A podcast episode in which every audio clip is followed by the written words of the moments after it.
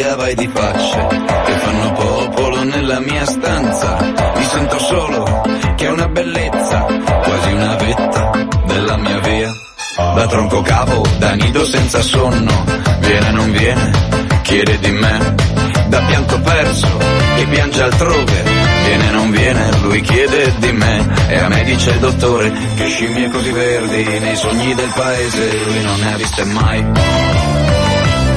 Genio peloso, demone del tardi, che mi assecondi e dopo un po' mi perdi.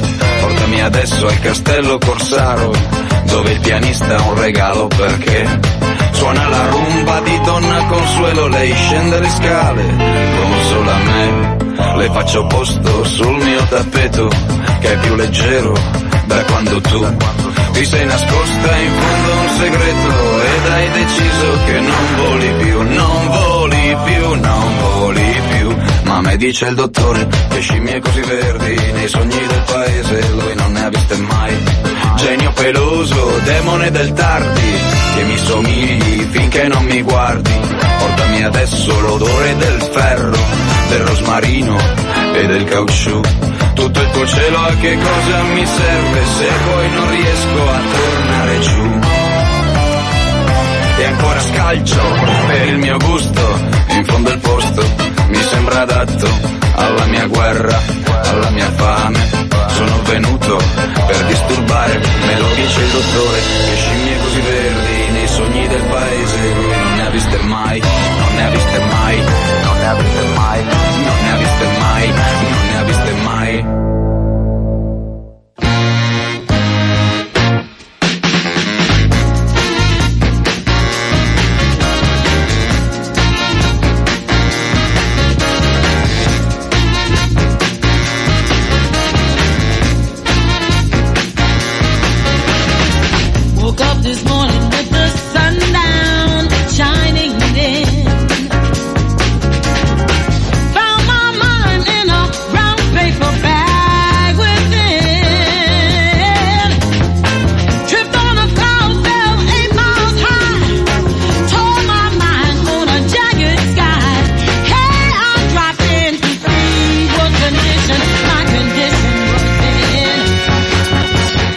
Eccoci, eccoci qua, sono le 7.52 minuti del mattino, buongiorno ascoltatori, benvenuti, bentornati.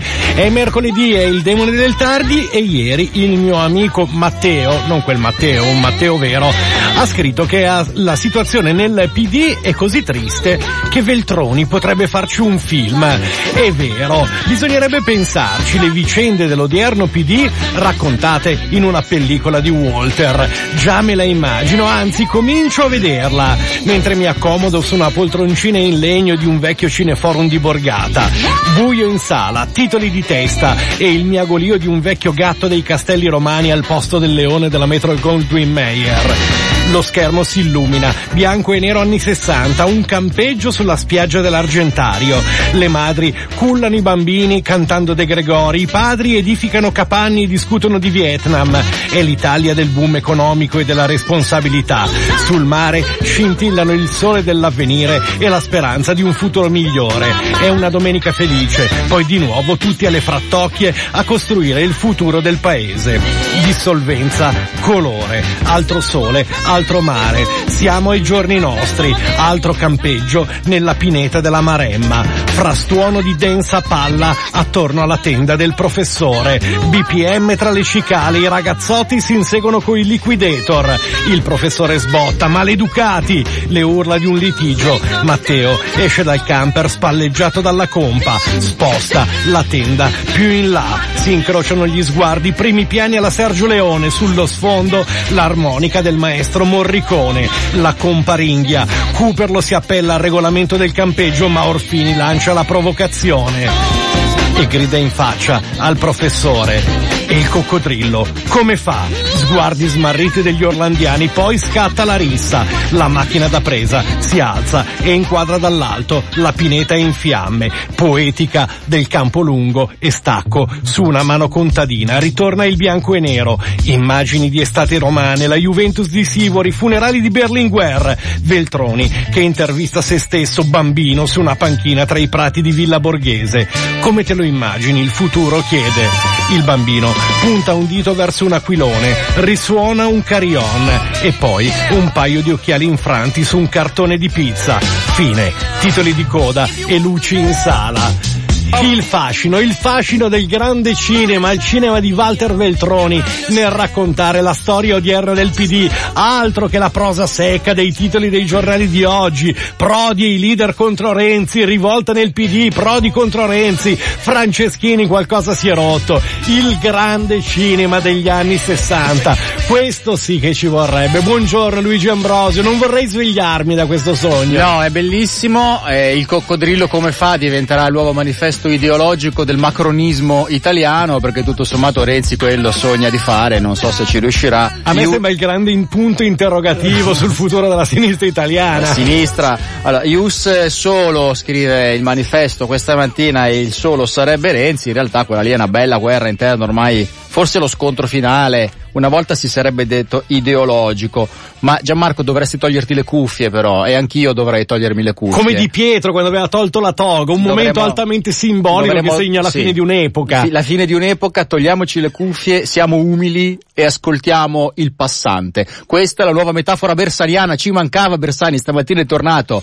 Togliersi le cuffie, essere umili, ascoltare il passante. Non è detto che fosse Bersani, Bersani potrebbe essere stato hackerato perché ieri c'è stato il grande attacco hacker che ha colpito una parte importante del mondo, hacker assalto mondiale sotto attacco anche i sistemi di Chernobyl, ma la lista dei caduti ehm, nell'attacco che c'è stato ieri è molto lunga e molto vasta, dopo ne leggeremo, eh, molto mondo digitale oggi sulle prime pagine dei quotidiani perché c'è anche la UE alla crociata anti-Google, siamo sulla prima della stampa, arriva la multa record a 2,4 miliardi per abuso di posizione dominante, questo è anche il titolo del Sole 24 ore, Google multa record UE per lo shopping online, anche di questo parleremo se invece vogliamo rip- eh, uscire dal mondo digitale e tornare a, a, mm, eh, ehm, vicende di casa nostra, c'è il eh, fumettone di Woodcock, della Sciarelli, del Fatto Quotidiano. Gianmarco, io sono sconvolto perché sono sempre l'ultimo a sapere le cose. Cioè, io non lo sapevo che Woodcock e la Sciarelli stavano insieme. Ma adesso, eh, sono no, lo voci so, di so. corridoio. Lei si dice, Ma no, ma no, ma no, lei si lo- dice amica del Lo, PM. lo dice lei oggi su Corriere della Sera, la giornalista è il legame, ma delle sue inchieste non mi svela mai nulla.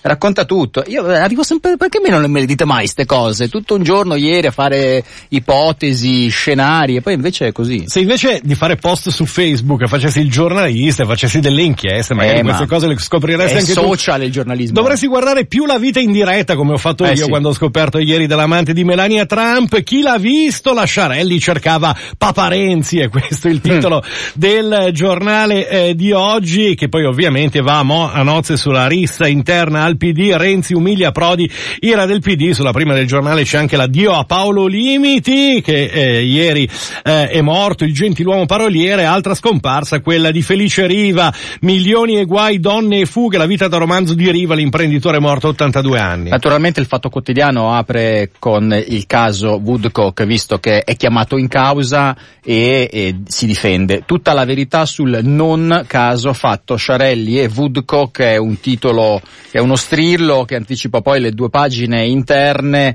che assumono dal punto di vista del Fatto Quotidiano su quello che viene definito appunto una non notizia. Poi oggi noi abbiamo anche la possibilità di commentarlo con Mario Portanova. Durante la rassegna stampa questo fatto Mario Portanova del Fatto Quotidiano. Avremo anche lo sceneggiatore del film di Veltroni per eh, raccontare meglio di questo plot che vi abbiamo parzialmente anticipato eh, questa mattina. Ehm, vediamo altre notizie che si trovano sulle prime pagine dei eh, quotidiani di oggi. Per esempio, per esempio, dove l'ho messo? Eccolo qua, eh, sul Corriere della Sera, ma non solo ehm, eh, la notizia dei giudici della Corte Europea di Strasburgo che hanno respinto il riscorso dei genitori di Charlie, ora i medici possono staccare la spina al bambino di 10 mesi nato con una rara malattia eh, genetica. Eh, libero invece, ehm, attenzione, questa mattina in prima pagina ancora Fabio Fazio, milioni a Fazio e dita negli occhi agli altri, le balle della RAI, non potevamo perderlo così libero di questa mattina. Naturalmente i giornali non hanno la notizia della notte che invece sugli online questo, non lo so come possiamo definirlo, tentativo di golpe probabilmente in Venezuela, allora vediamo la Repubblica che ci apre, granate da un elicottero contro la Corte Suprema, Maduro è stato un attentato terroristico, forze armate nel centro di Caracas, militari penetrano nel Parlamento e si scontrano con deputati e senatori.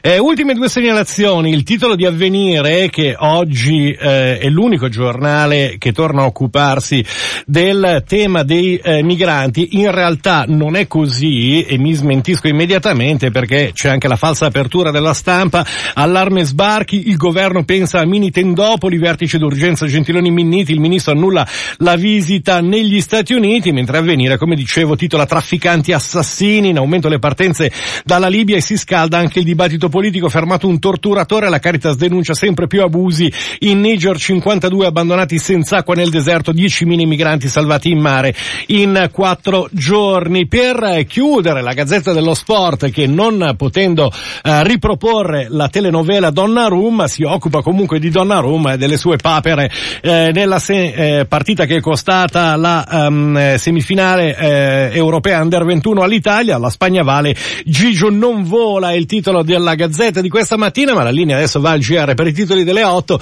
e poi torniamo come sempre a leggere i giornali insieme a voi.